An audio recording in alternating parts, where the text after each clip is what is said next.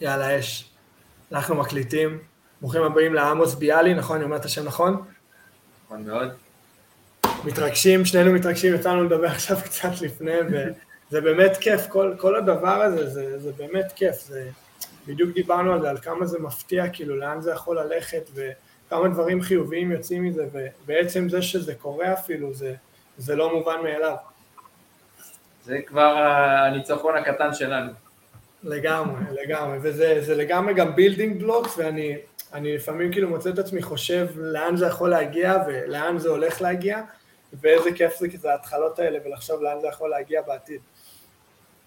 אז אנחנו, אנחנו לא מכירים יותר מדי, האמת שזו הפעם הראשונה שאנחנו נפגשים ב live, אני מקווה שגם ניפגש פנים מול פנים. הייתי שמח אם, אם תציג את עצמך, את העבודה שלך, עם מי אתה עובד, עם איזה אוכלוסיות, וגם אני מכיר אותך פה על הדרך, בדיוק כמו כל מי שיצפה בנו בעתיד. אמ, אז אני בן 36, כרגע גר בתל אביב, גדלתי בכפר בלום, שזה תמיד ככה משהו בתוכי שאני, חשוב לי לומר, כן, ממש. אמ, אני עובד כמאמן מנטלי לספורטאים וספורטאיות כבר אמ, שלוש-ארבע שנים, כולל הסטאז' כבר ארבע שנים. כרגע אני עובד בקבוצת הנוער של הפועל תל אביב בכדורגל, לפני כן עבדתי בהפועל אה, קטמון אז, היום הפועל ירושלים, עם הבוגרים. אה, בנוסף, אני, יש לי אה, לקוחות פרטיים, אני עדיין ככה בונה את העסק שלי, אז רוצה עוד ועוד לגדול. ואני עובד עם אילן בכר, הכדורגלן עבר, שהוא היום יועץ מנטלי, אז אני עובד איתו בכל מיני פרויקטים. מגניב. אה, כן, עבדתי קצת עם טניס וקצת עם אה, ג'ודאים. אה, מחר יש לי פגישה ראשונה עם כדורסלן. וואלה, מגניב, כן. איזה גילאים? הוא בן 15. איזה כיף. כן. מה עוד? בהפועל תל אביב אני כבר שנה שנייה. עשיתי גם שם את הסטאז' לפני כמה שנים. כן, בעיקר מתחום הכדורגל? יצא לך, שיחקת בעבר גם, או איך הגעת כן. יותר לכדורגל ולא לענפים השונים? אמ, אני תמיד אומר שכדורגל זה ראשון בין שווים בענפי הספורט, זאת אומרת, ספורט לחיי, אני מאוד מאוד אוהב, רואה, מתעניין, קורא. אמ, שיחקתי כדורגל עד לצבא, בקריית שמונה, בגליל עליון ואז בקריית שמונה. אמ, אפילו שחקתי גם קצת עם הבוגרים בגביע הטוטו, ואת השלב של צבא כן. קרבי או לנסות את מזלי ככדורגלן, ובחרתי בקרבי. החלטה שאני לא שלם איתה עד היום. כן. אבל הנה גם, כמו מה שדיברנו לפני, הדברים שקורים לנו בחיים, כאילו יש הרבה דברים שבאותו רגע אנחנו נראה אותם כשלילי או מה שזה לא יהיה, ושאנחנו מסתכלים אחורה, כמה אנחנו יכולים להגיד שזה בנה אותנו ולימד אותנו, וכמה אולי שנינו את זה באותו רגע, אבל בהסתכלות אחרת, אחורה, סליחה, זה כאילו כל כך מתחבר בפאזל. אה, ככה ניסיון אישי. אני אספר לך סיפור לפני שאני אשכח, קודם כל שתדע עליי, כי באמת אנחנו לא מכירים בכלל. אה, אני כאילו שבע שנים בארץ, אני גדלתי בארץ עד גיל עשר, כל המשפחה עברה לקנדה ואני חזרתי בגיל 24 לפני שבע שנים, וכמה שנים לפני, כי אמרת כפר בלום, שאתה מכפר בלום, היה לי סיפור מטורף שהייתי בתגלית, לא ניכנס לכל הפרטים, אבל היינו בטיול בצפת, בתגלית, באתי עם חבר'ה מבנקובר, ופגשתי שם איזה רב, והוא אמר לי, הוא מחובר לעולם הכדורסל, אמרתי מגניב, נתתי לו את הפרטים שלי, אה, זה היה בצפת, זה היה בצפון, חזרתי לבית של אבא שלי באותו זמן בכפר יונה, פתאום הטלפון בבית מצלצל, אני שומע כזה קול, אה, מי זה ז'ון? אמרתי, כן, כאילו עכשיו אני בביקור בארץ, כאילו מי כבר יכול לדעת שאני כאן בבית של אבא שלי? זה היה עמית גל, עמית גל אה, התקשר אליי בסלון, הזמין אותי לסופש בכפר בלום, כולל קייקים וכולל לינה, וזה היה מדהים, זה, הלכתי שם, התאמנתי איתם, הם הציעו לי חוזה בליגה לאומית אז, וזה בעצם הביקור ו... והנקודה הזאת שבאמת הבנתי עם עצמי שאני מסוגל כאילו לשחק כדורסל מקצועי, זה היה נקודה מאוד מעניינת. זה מצחיק, עשיתי איתם יומיים אימונים, אולי הם יראו את זה וחלק שעובדים בגליל עליון וזה יזכרו את זה ויכעסו עליי, באמת מחילה למי שרואה, בסוף השני אימונים אמרתי להם, דרך אגב, אני צריך לחזור לסיים תואר בקנדה, חזרתי לקנדה, סיימתי את התואר הראשון, ואז באתי לארץ איזה שנה, שנתיים אחרי זה עם שני תיקים וסוכן, והתחלתי את, ה, את המסע שלי שם, אבל גם, גם לי יש מקום קרוב לליבי לכפר בלום עם הקייקים, אני זוכר רז גל, אז ניהל שם את הקייקים, והייתי בא בצהריים אחרי שישנתי שם בקיבוץ, ועושה איתם את הקייקים בצהריים בין אימונים, אז גם לי יש איזה חיבור נפשי חזק עם כפר בלום, אני יודע שאני כבר את זה במשותף. יפה, אהבתי. אני אשמח לשמוע ממך איך, איך התחלת את הדרך, איך הגעת למקום הזה של אימון מנטלי, מה גרם לך לחתור לשם ולבנות, לעשות מזה קריירה. אז כמו הרבה דברים בחיים להרבה אנשים, זה קרה לגמרי במקרה. כמו שאמרתי קודם, ספורט זה אהבה, אני לא יכול לתאר כמה זה קרוב לליבי ומעסיק אותי כל הזמן. וכל הזמן אמרו לי, אתה חייב לעשות משהו עם ספורט, אתה חייב לעשות משהו עם ספורט, ולא ידעתי מה, שדר, אני פרשן, לאן אני אקח את זה? אז נשארתי אוהד כל השנים,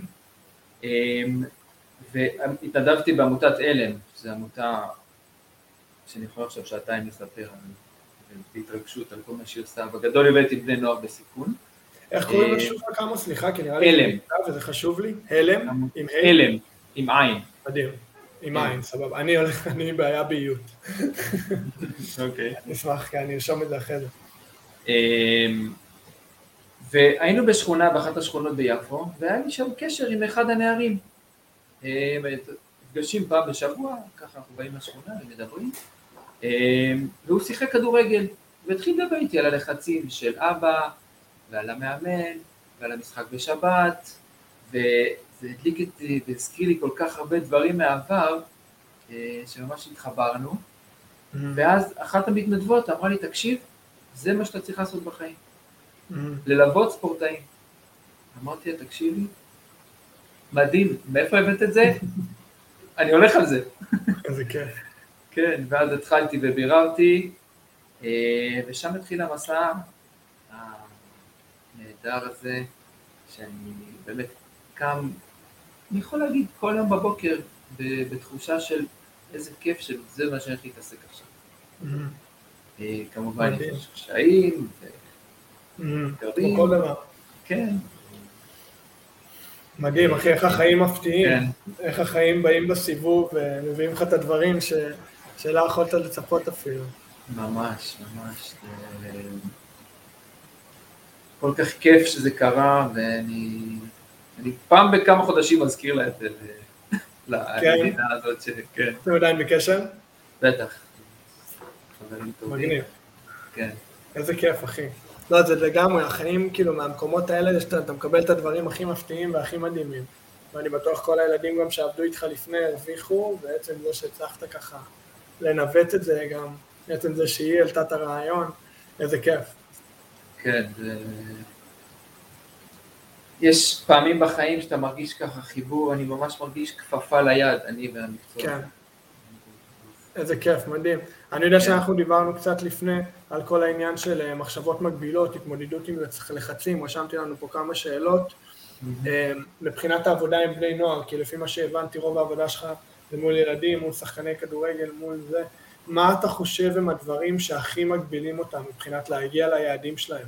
וכמובן שיש את הילדים שבאמת רוצים להגיע ולהיות מצליחנים ברמות הכי גבוהות, אבל כמו שאנחנו מכירים, יש גם את הילדים שספורט זה פשוט איזה מין גשר בשבילהם לכל מיני, איך אומרים את זה בעברית? כל מיני skills לחיים, כל מיני מיומנויות לחיים. מה, מה הכי עומד להם בדרך מהניסיון שלך, מה אתה חושב? אנחנו מתמקדים בספורטאים, נכון? לאן שאתה רוצה לקחת את זה, בכיף. אבל כן, במקרה הזה בואו, כן, עם ספורטאים, ואחרי זה גם יש לי השוואה בין ספורטאים ואנשים שלא מתעסקים בספורט. אוקיי, אז השאלה היא מה הכי מגביל אותם בדרך להצלחה? זאת השאלה? כן, מה, מה הם הדברים שאתה חושב שהכי מגבילים אותם? שהכי כאילו עומדים להם בדרך ביניהם ובין המטרות שלהם? ועוד פעם, אני אומר, אני לוקח את זה לשתי עולמות, כאילו יש את הילדים שבאמת רוצים להגיע לרמות הכי גבוהות וליגת על וזה, ויש את הילדים שבאמת עושים את זה יותר לכיף, אבל מי כמונו יודע שעדיין יש לזה השפעה ענקית על החיים שלהם, וזה מלמד אותם כל מיני מיומנויות על הדרך. אוקיי, אז, אז נתמקד בספורטאי הישג, נקרא לזה. סגור. אוקיי? אמ, אז מן הסתם זה אוסף של כמה דברים, אבל אם אני צריך אה, לבחור את הנושאים המרכזיים שאני רואה כרגע, מהניסיון שלי, אז אה, זה הרבה חוסר מודעות, חוסר מודעות למה הם מרגישים, למה, אה, למחשבות שלהם, חוסר מודעות למה הם צריכים בשביל זה. הם לא, אני שואל שחקנים במה אתה טוב, במה אתה פחות טוב, חלקם לא ממש יודעים להגיד לי, mm-hmm. שזה נשמע לא הגיוני, אבל, אבל זה המצב. Mm-hmm. אז אה, הרבה, הרבה חוסר מודעות, גם פנימית וגם, אה, זאת אומרת, ברמה המקצועית, מה, על מה אני צריך לעבוד, איך נכון לי לעבוד. זה דבר ראשון שהייתי אומר. Mm-hmm. דבר שני, הם, הם הרבה מהם מתמקדים רוב הזמן בתוצאה, בסוף הדרך, במתי אני אגיע, והאם אני אגיע, אמ, וכשאתה מתמקד במה יהיה אם ובתוצאה, אתה מפספס את, ה, את הרגע, את, ה, את החיים עצמם, את, את מה שקורה עכשיו. אמ, אז אז הרבה מהם, שוב, בראש שלהם זה כבר הדבר הרחוק הזה, הגשמת החלום, במקום היום-יום מה אני צריך לעשות בשביל. אה, ואז הם מרגישים גם נורא רחוקים מהתוצאה, מן הסתם. ואז זה מבאס, וזה מוריד, זה כדור שלג ש... משייכים את עצמם כאילו לתוצאה, אם הם מגיעים אז הם בסדר, בדיוק דיברנו על זה אני זוכר לפני כמה ימים, אם הם לא מגיעים זה אומר משהו עליהם, כל העניין של ההרגלים מול, מול היעד, לשים את הדגש על ההרגלים ועל הדרך. על הדפוסי, נכון, על דפוסי הפעולה, על הביצוע, על, על ההווה ולא על העתיד. ברגע שאתה מתמקד בעתיד, אתה, אין לך יכולת גם להשפיע על מה יהיה, אתה יכול להשפיע על מה שקורה עכשיו. לגמרי, אה, זה לא בידיים שלך. כן, אז כשאני אומר תוצאה זה גם תוצאה רחוקה על בוגרים וגם אה, אני חייב להבקיע בשבת. וכשאתה עולה אה, ב state of mind שאני חייב להבקיע, וזה כל מה שיש לך בראש, אז אתה, אתה ממש פוגע בעצמך. אתה פשוט צריך להתרכז בביצוע, ולא צריך... אני צריך לשים תוצאה, אני לא אומר, צריך לשים איזושהי תוצאה להגיע לה, אבל mm-hmm. לשחרר ממנה ולהתמקד במה צריך לעשות. איך להגיע לשם. כן, בדיוק. לגמרי, אה, ואם... כן. כן. עוד דבר שמתחבר לנושא האחרון, המון הלקאה עצמית. מה זה? לא שמעתי את המילה. המון הלקאה עצמית. מה זה אומר הלקאה לעולים החדשים בינינו בקהל? הלקאה זה אה, בשפה פשוטה פטישים לתוך הראש. אני לא מספיק טוב, לא הצלחתי שם, אה, מתי אני כבר אגיע, איך לא עשיתי את זה, איזה באסה שזה ככה, המון המון המון אה, הלקאה עצמית. ואני תמיד אומר להם, על הסקאלה בין הלקאה לחמלה, חמלה עצמית ממקום לא מוותר, ממקום mm-hmm. מקבל, ממקום מבין mm-hmm. שזה המצב ומנסה לפתור אותו. כשאנחנו בהלקאה, אנחנו, זה, זה הדבר הכי לא פרגמטי שיש, זה לא פרקטי. ויהיה נכון ללכת יותר למקום החמלה, ואז המון אנרגיה מתפנה בשביל לעשות פעולות שיעזרו לנו mm-hmm. להגיע לאן שם. זה היה מובן? לגמרי. כן? בטח, לגמרי, כן. אני עם העברית קצת קשה לי סתם, אה, אבל. לא, ברור. אוקיי. לא, מאוד מובן, כן, המקום הזה של בסיס, בדיוק דיברנו על זה, היה לי שיחה עם דרור ישי, שגם דומה להיכרות בינינו, יצא לי לפגוש איתו ולעשות איתו live, וכל הקטע הזה של קבלה עצמית כנקודת בסיס, של להיות בסדר עם עצמנו כנקודה לבנות ממנה, גם עכשיו ב live שעשיתי לבד, גם נגענו בזה, הקטע הזה של אם אני מסתכל כל הזמן על היעד ורק כשהיעד הזה יגיע, אז אני אהיה בסדר, אני כל הזמן ארדוף. אבל בעצם היעד שלי זה לקבל את המקום שאני נמצא בו היום, כי משם אני יכול לבנות בצורה בריאה ואפקטיבית. להתעסק, כמו שאתה אומר, במה שקורה בהווה, במה שבשליטתי, לא כל הזמן בדברים שכביכול אמורים לקרות בעתיד. אדי גורדון הענק, כן. יש לו ספר מדהים דרך אגב, ומומלץ מאוד, אז הוא אומר שם אחד הדברים שלחיות, לכוון לתוצאה זה לחיות בתחושת הישרדות. וזה מעניין. כל הזמן, כל הזמן לרדוף. תספר לי קצת, גם אמרת אילן, אילן בכר נראה לי מקודם, אני פשוט, אני באמת לא מכיר יותר מדי בארץ, אילן בכר מעולם הכדורגל, אדי גורדון הוא מעולם, אני רוצה לנפש שחייה.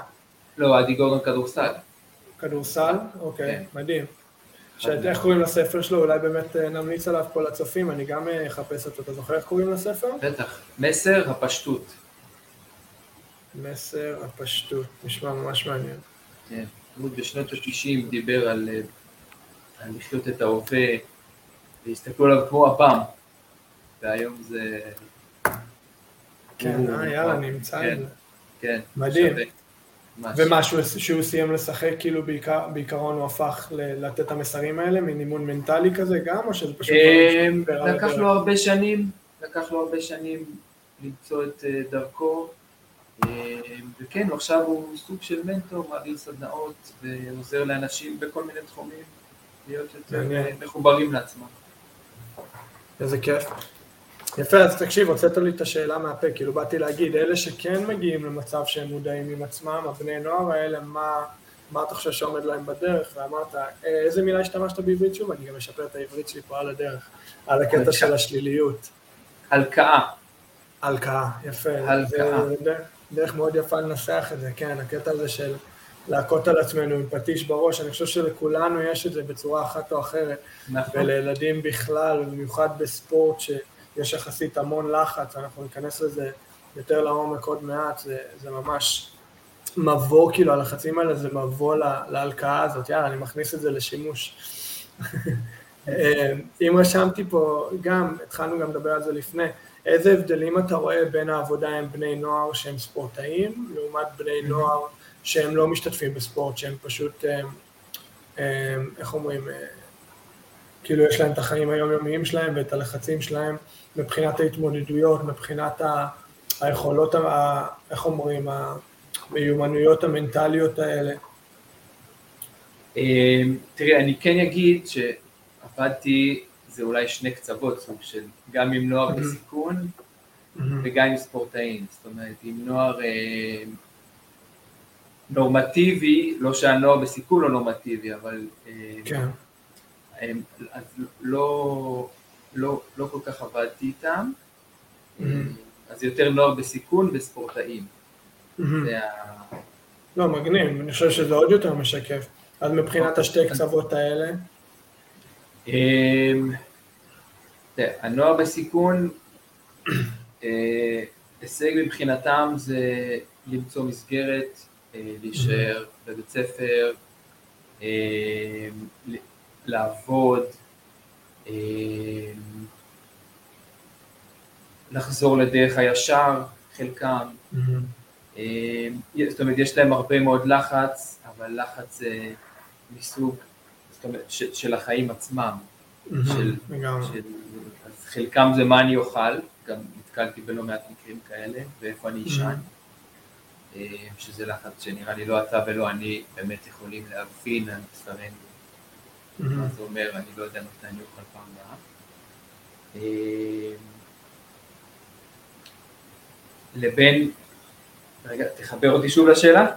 כן, אני חושב שזה קצת, בגלל שזה כאילו קצוות כאלה הם, הם שונים, הנוער בסיכון וזה, אין בעיה, אם, אם לא עבדת עם ילדים רגילים, כאילו, אני רציתי לחשוב יותר לכיוון של אמ, איזה, איזה יכולות מנטליות יש לספורטאים, שאולי הילדים שלא משחקים ספורט, זה מאוד חסר להם, אתה מבין? אה, אה, אוקיי. אוקיי. כן, לשם רציתי לחבר את זה.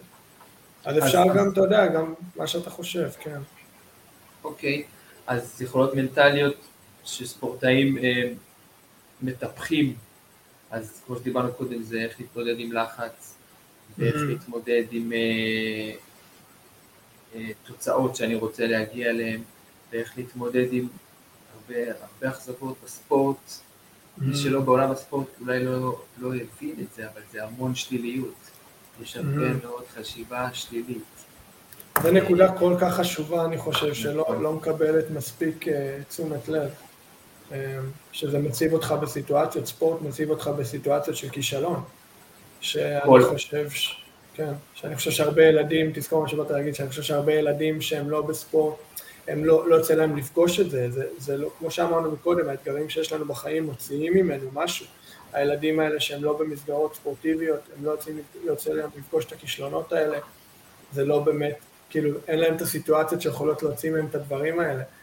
כן.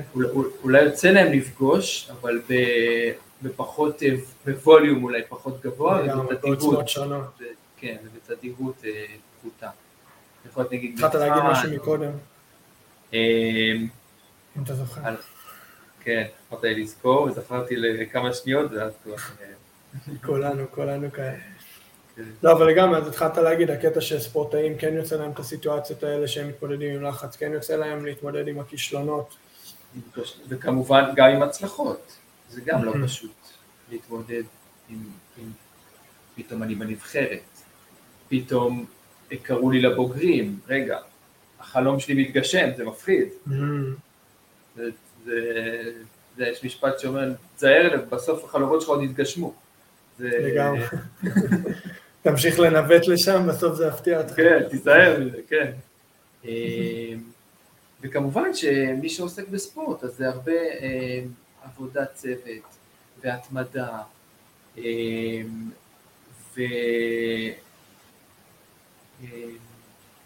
והשקעה אינסופית. Mm-hmm.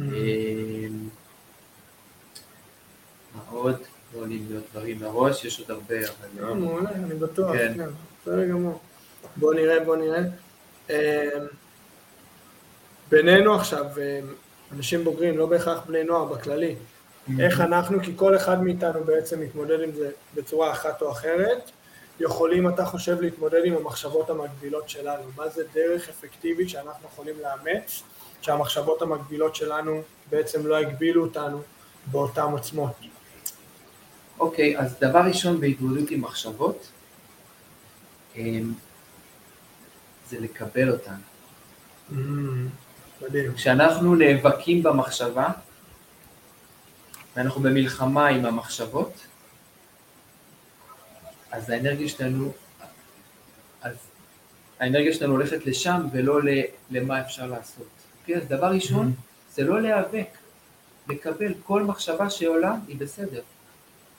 אנחנו לא יכולים לשלוט במחשבות, אנחנו. יכולים לפגוש אותן אחרת. מדהים. ופה נפתח לנו מרחב של אפשרויות. אז, אז דבר ראשון, זה לא להיאבק בהם ולקבל אותם. כל מחשבה שהיא אליי בסדר, גם אם שדיברנו קודם על ההלקאה עצמית. אוקיי, זה בסדר שזה עולה, אם זה האוטומט. אפשר לעבוד על השינוי של מה שעולה לנו באוטומט. אבל, אבל גם אם זה עולה, זה בסדר. הבעיה היא שאנחנו אה, לא מודעים ל, ל, למה עובר לנו בראש, ואז אנחנו מזינים את זה, ואז השרשרת הזאת היא אי אפשר לעצור אותה. Mm-hmm. אז ברגע שאנחנו רואים מחשבה ומקבלים אותה ולא נאבקים בה, אז כמו שהיא אה, עולה, ככה היא גם חולפת. מדהים. כן, אני, אוקיי, יש לי מחשבה מסוימת שאני לא, אתה יודע, עוד משהו שאני אוהב זה נגיד, במקום להגיד אני לא אצליח, או אני לא מספיק טוב, אתה יכול להגיד, יש לי מחשבה שאני לא אצליח. יפה. יש לי מחשבה שאני לא מספיק. זה לא איזה עובדה. בדיוק. זה שם, א', כמו שאמרת, נכון, בוא נשים סימן שאלה על המחשבה, ולא סימן קריאה. מדהים. זה מאוד מזכיר לי מהניסיון האישי שלי את, ה, את הקונספט של מיינדפולנס, אני זוכר שאני נכון. התחלתי להסתכל על מיינדפולנס, אמ, זה כאילו היה המקום הזה, בהתחלה לא הצלחתי, פשוט היה כל כך הרבה רעש, אבל ככל שאתה מתרגל את זה, העניין של להתמקד על הנשימות, מחשבה עולה, מחשבה חולפת. מחשבה עולה, מחשבה חולפת. לא לתת לה יותר מדי תשומת לב. אה, לא, גם לא לתת יותר מדי תשומת לב, זאת אומרת, זה... אם נותנים לה תשומת, זאת אומרת, מה שקורה, זה מה שקורה. כל מה שקורה mm-hmm. זה בסדר. זה, זה העניין. אה, אנחנו רוצים, המטרה בסוף זה ליצור space בינינו למחשבות. לא mm-hmm. להזדהות עם המחשבה. המחשבה היא לא אני. מדהים. המחשבה שיש לי זה חלק ממה שקורה לי כרגע. היא לא אני. מדהים. אמ, זה דורש עבודה, הייתי אומר, אינסופית על התודעה. כל הזמן. כן, הזמן. אמ, וכל הקטע הזה, כמו שאמרנו מקודם, הקטע של there is no finish line, אין, אין קו סיום, תמיד מתרגלים, תמיד מתקדמים, כל עוד אנחנו באיזשהו מסע שאנחנו משתפרים מיום ליום, אנחנו עושים את שלנו, זה לא כאילו נגיע איזה יום לאיזה נקודה מסוימת שזהו, אני לא צריך לעבוד על זה יותר, הגעתי. לא. זה עבודה שהיא כל הזמן, אבל הפירות שלה הם כל כך מתוקים, שזה שווה. כן. אה, בהקשר של ספורט, אני לוקח את זה רגע, ספורטאים צריכים להבין שמחשבות זה חלק מהסיפור. המחשבות יהיו שם. המחשבות יהיו איתנו. ואנחנו צריכים לדעת לתפקד כשהן קיימות. הפרלמנטלי בעצם. מה זה? הפן שזה לא רק נכון. הכישרונות שלי והצד הפיזי, הפן המנטלי שיצוץ בזמן המשחק, בזמן האירוע. נכון. לא מזמן היה לי עם שחקן שאני עובד, בזמן המחצית הוא נכנס ללופ של מחשבות כאלה, והוא שיחק mm. טוב במחצית הראשונה. אה, אז כמאמן מנטלי לפעמים, אז לפעמים צריך לעבוד מהר. כמובן שזה אה, עדיף בתהליך ובעיבוד של הדברים ובצעד צעד, אבל לפעמים זה, זה הייחודיות של ספורט דרך אגב, שלפעמים צריך, אוקיי, כאן ועכשיו הוא צריך לעלות למחצית השנייה יותר טוב. אז, אז זה ממש היה לו שם לופ של מחשבות כזה, ובאתי למחצית, אמרתי לו, תקשיב, כל מה שעובר לך בראש זה בסדר. Mm-hmm. אל תיאבק במחשבות האלה. תראה אותן, תהיה במודעות אליהן, ואז תבחר מה לעשות איתן. זה מה שבאתי להגיד מקודם, אהבתי מאוד שאמרת את זה, הקטע הזה שבשנייה שאתה משחרר, בשנייה שאנחנו מקבלים את עצם זה שהדבר הזה קורה, זה בסדר, וההתנגדות יורדת, אז אתה בא מבחירה, ובחירה זה בעצם שליטה על הסיטואציה, זה לא, עוד פעם, כמו שאמרת כל כך, אני כל כך אוהב את המשפט הזה, שאנחנו לא המחשבות והרגשות שלנו, זה לא קובע מי אנחנו. כשאנחנו נכון. מורידים את ההתנגדות, ואנחנו מקבלים את הסיטואציה, עכשיו אנחנו בוחרים איזה מחשבות אנחנו רוצים להשתמש. זה מדהים. נכון. ממש ככה.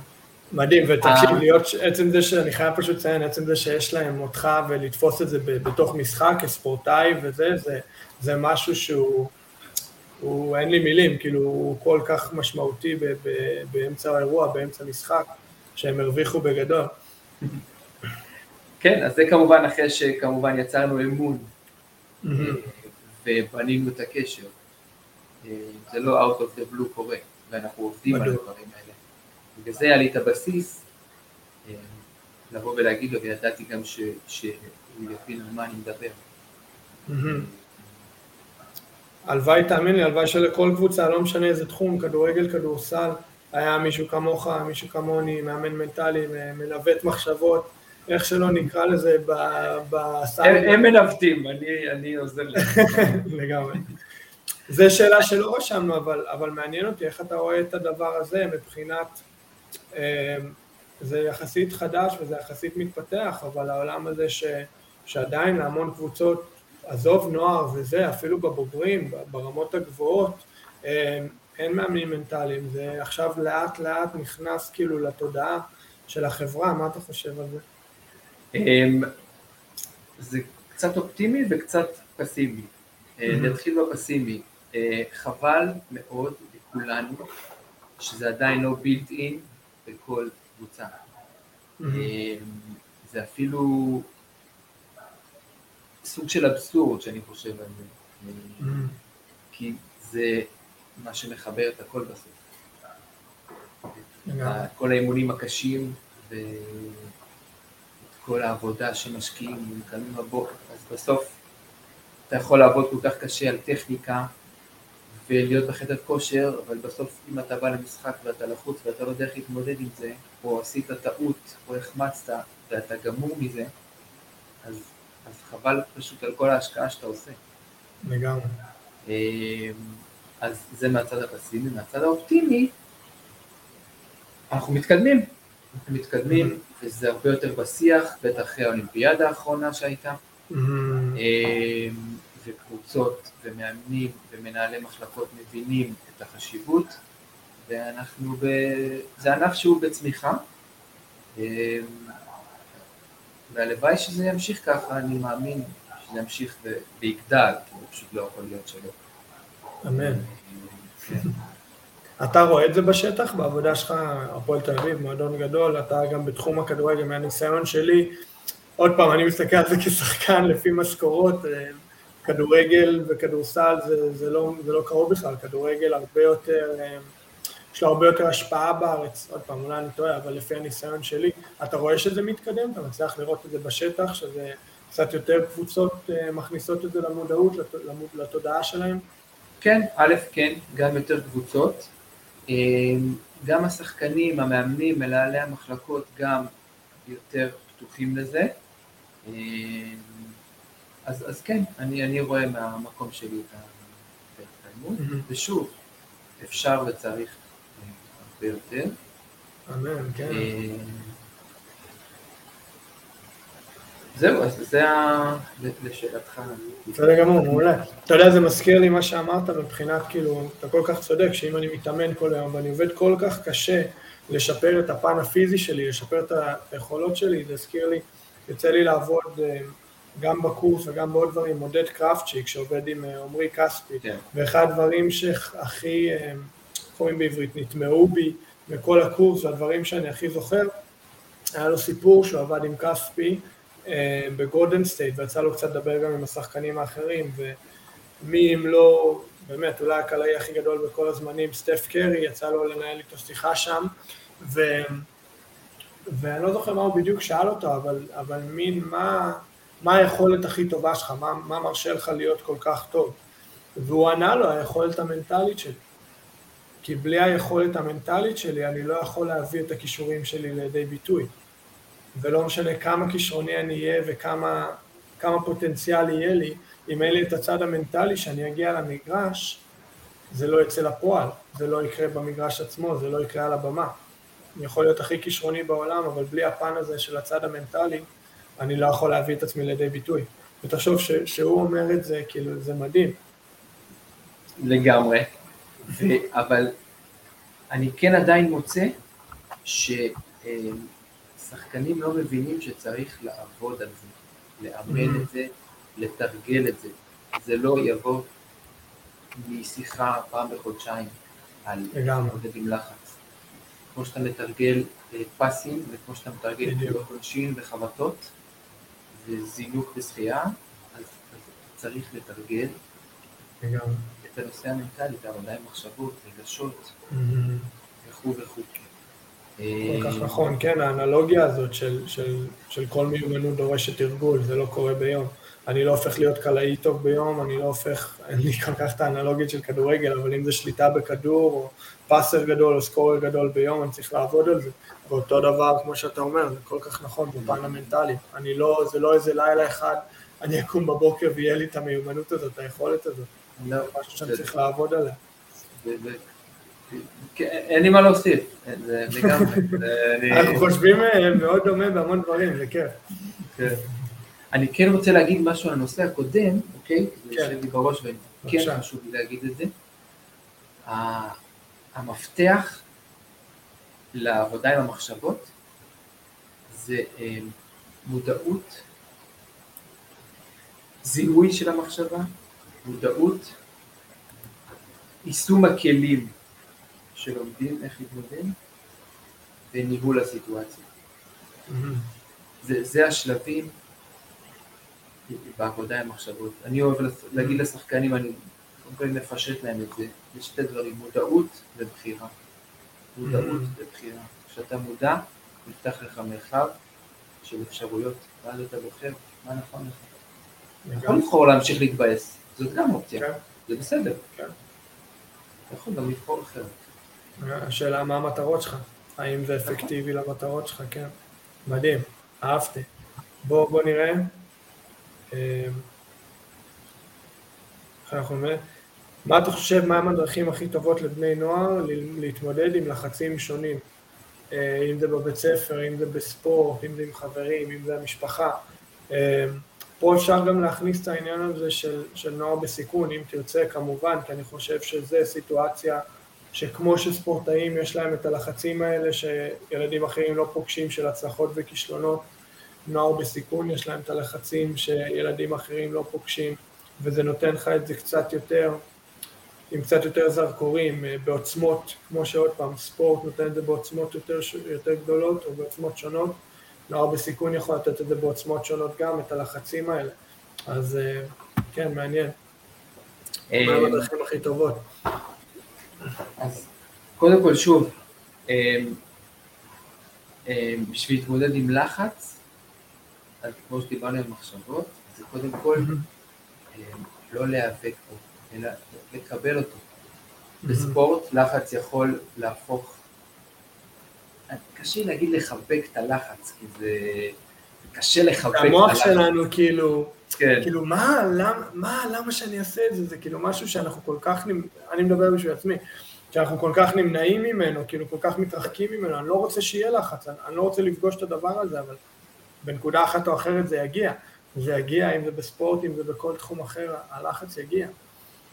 נכון, אז, אז דבר ראשון זה לקבל אותו, לא להיאבק בו, ולהבין, שוב, נלך לספורט, שזה חלק מהעניין.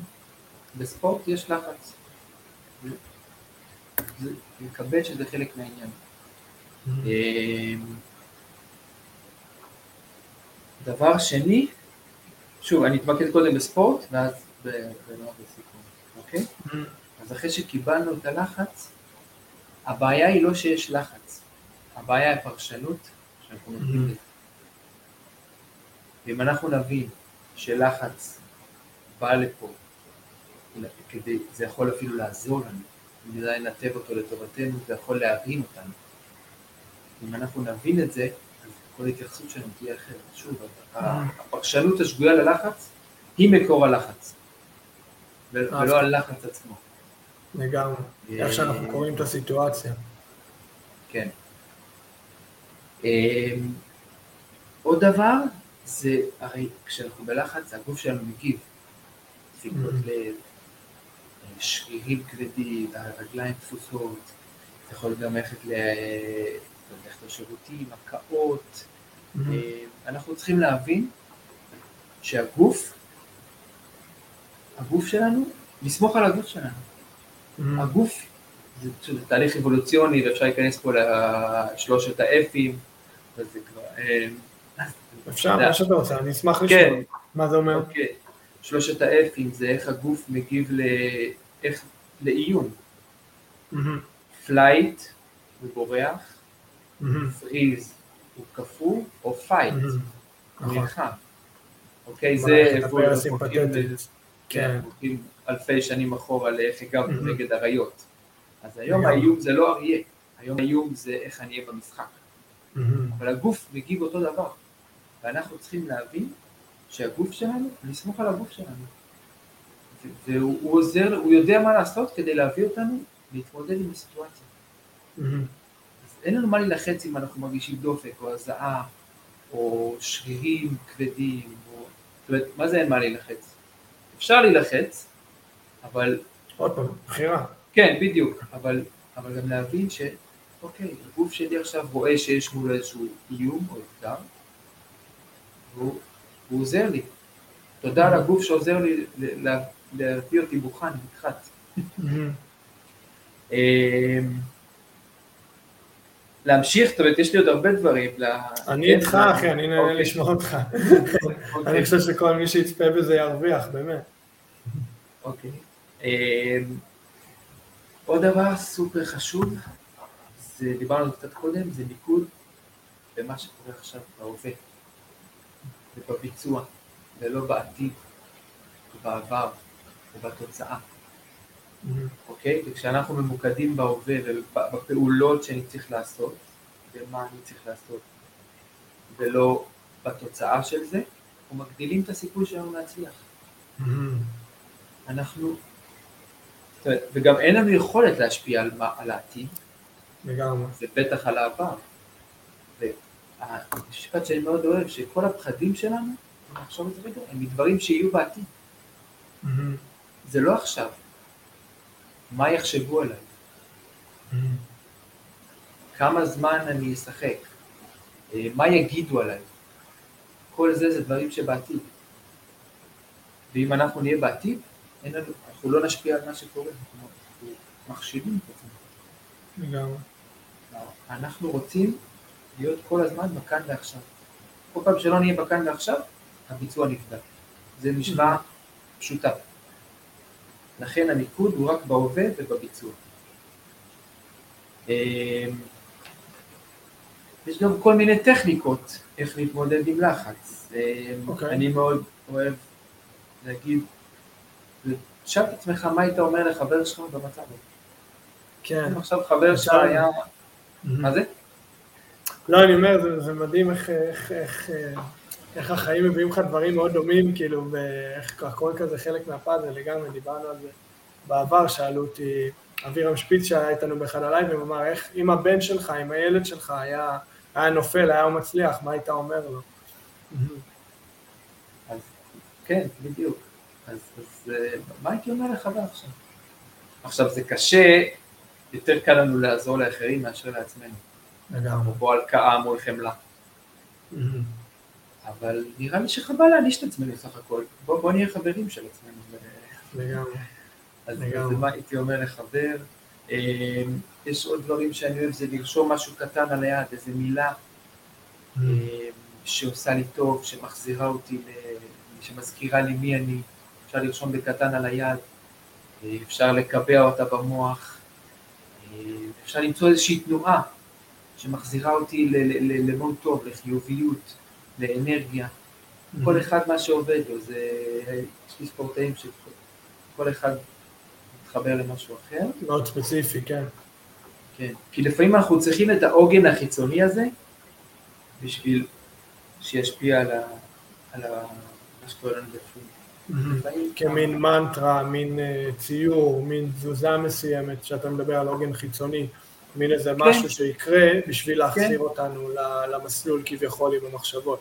נכון, זה מרגיע, אני יודע שזה תמיד שם. אמ, מה עוד? יש לי הרבה דברים עולים לי לראש. תרבית, בכיף. נשאר לי שאלה אחת, אז יש לנו את כל הזמן שבעולם. אוקיי. אמ, עוד דבר שאפשר להתמודד עם לחץ, זה לשאול את עצמך שתי שאלות לפני המשחק. האם יש לי את המשאבים להתמודד עם מה שהולך להיות עכשיו.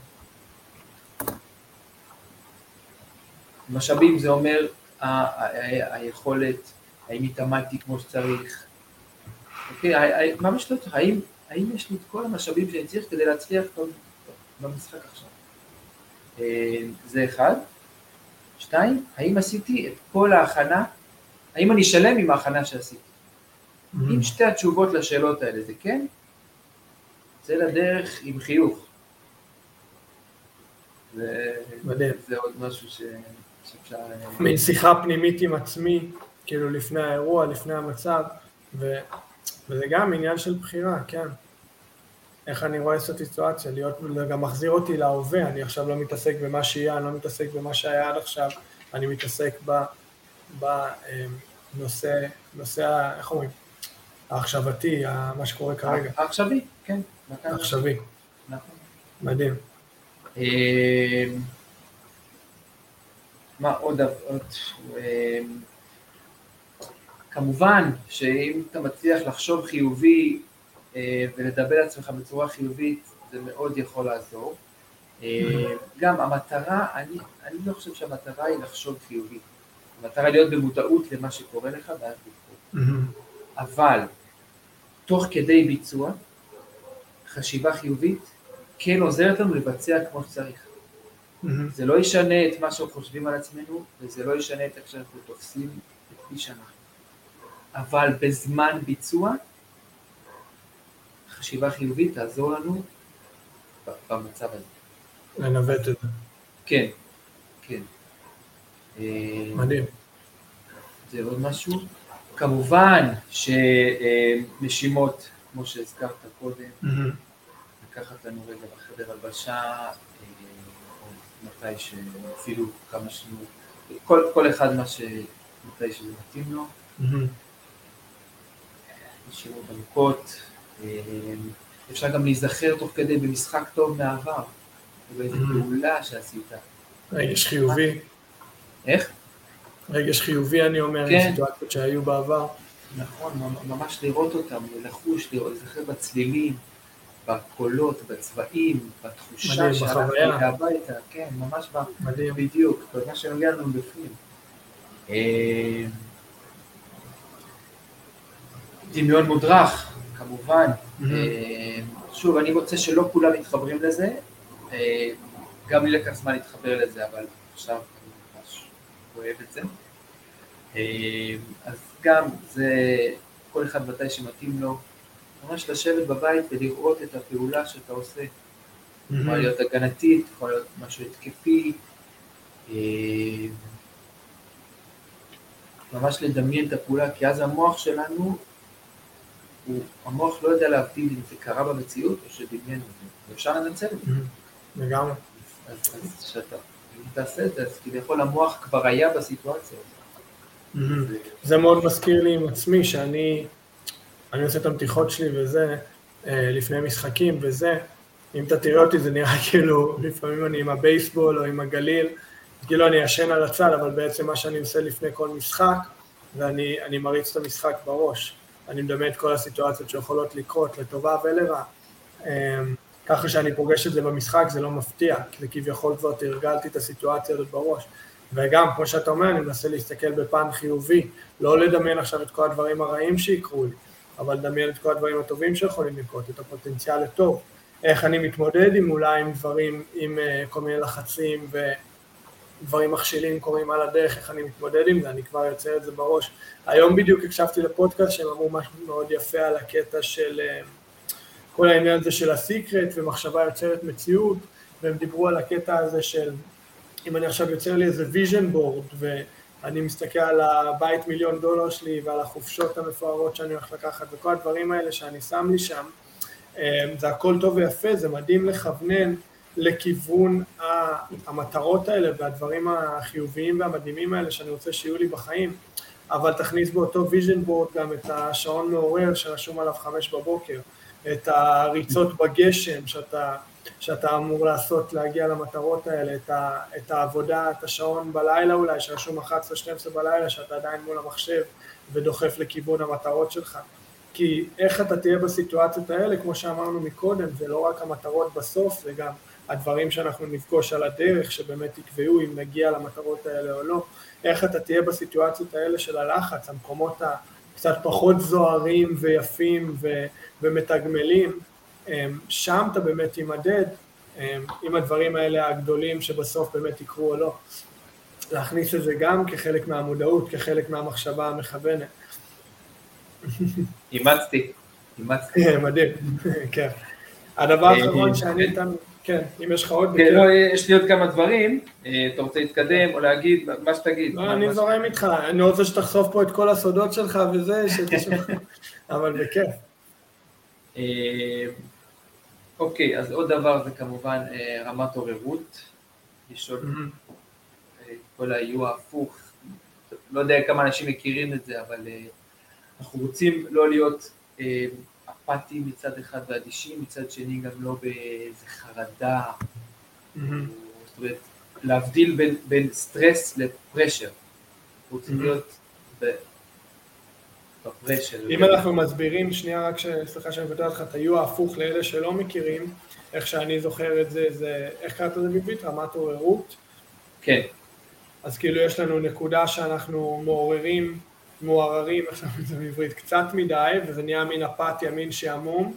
ככל שאנחנו עולים מאיזה נקודה אופטימלית שיש לנו, אמ, שהרמת עוררות היא לא גבוהה מדי, לא נמוכה מדי, ואנחנו ממש מחוברים, יש הרבה אנשים שקוראים לזה flow state, ששם אנחנו נכון. באמת בנקודה אמ, שהעוררות היא מושלמת, שהסיטואציה מתאימה לכישורים שלנו וכל זה, ואז אם אנחנו ממשיכים, יש את העוררות יתר, שאז בעצם זה נהיה לחץ וזה נהיה משהו שלילי. אם בהתחלה זה היה אפתיה ושעמום, בצד השני זה נהיה משהו שלילי, רק לתת לאנשים את הבסיס, וכן, אני אשמח כן, לגמרי, יכולים לקרוא על זה וימצאו. לגמרי. אה, שני דברים אחרונים. אפשר?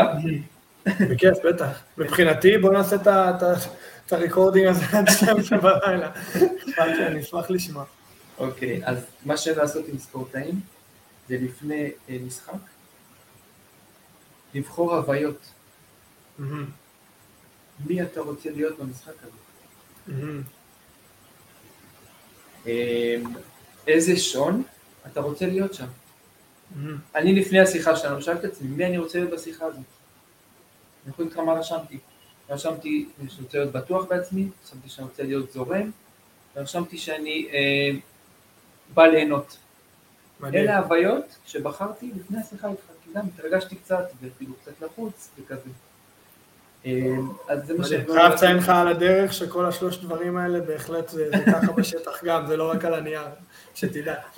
תודה, כיף לשמוע. אז, אז, אז ממש אני בוחר עם הספורטאים הוויות שמי, שמי הם רוצים להיות, ו, ולהיות מחויב אליהם כמה שיותר. שלא משנה מה קורה, אתה מחויב לזה שבמשחק הזה אתה בחרת להיות אמיץ, במשחק הזה אתה בחרת לשים דגש על הריכוז, במשחק הזה אתה בחרת לשים דגש על החיוביות. כל פעם הוויות אחרות, או כל פעם אותן הוויות, מה, מה שמתאים לך, שאתה מחויב אליהן. זה גם משהו שזה נותן איזשהו עוגן, איזשהו אה, משהו להישען עליו. אה, זה עוד משהו. וכמובן, נושא שהזכרת עליו קודם, על כל עניין השליטה, לא שליטה. אנחנו צריכים לקחת את האנרגיה שלנו רק למקומות שנמצאים תחת שליטתנו. וכל מה שלא תחת שליטתנו, אם נתעסק בו, אנחנו ממש שמים לעצמנו מקלות בגלגלים. לגמרי. נתעסק רק במה שנמצא תחת שליטתי. אה, כנראה שיש עוד דברים, אבל... אני אה, בטוח, כן. כן. סליחה שאפשר באמת לעשות כל הלילה, אבל שמע, היו פה דברים מדהימים. מדהימים, אני, אני באמת, כל מי שיצפה בזה ויקשיב לנו, ירוויח. שאלה שאני תמיד אוהב אה, לשאול ככה בסוף כשאלת סיכום, סוג של, זה אם אתה היית יכול לפגוש את עמוס שבתחילת דרכו ולהגיד לו דבר אחד שהיה חוסך ממנו הרבה כאבי ראש והרבה בזבוז של אנרגיה, מה היית בוחר אה, להגיד לו? אה,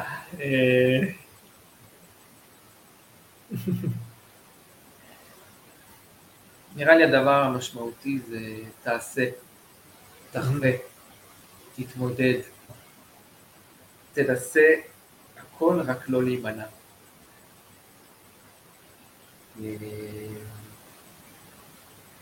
אני עדיין עובד על זה. כן. זה, זה מה ש... זה מה שהייתי... מדהים. לקפוץ למים. כן. כן. חזק, אחי. והנה, מה, מה אם לא עשית את זה היום? עשינו את זה היום. ממש, כן. לגמרי. מרגש לחשוב לאן זה ילך, שמע, אני באמת, אני כבוד גדול להיות הראשון, ובאמת שאתה תהיה עוד אה, סלב וזה, ותגיע לרמות הכי גבוהות. יראו את הסרטון הזה, שאף אחד לא ישקר לכם, פה זה היה, פה זה היה הראשון. אני וואי, כמה מה דיברתי שם כזה, סתם לא, אבל... לא.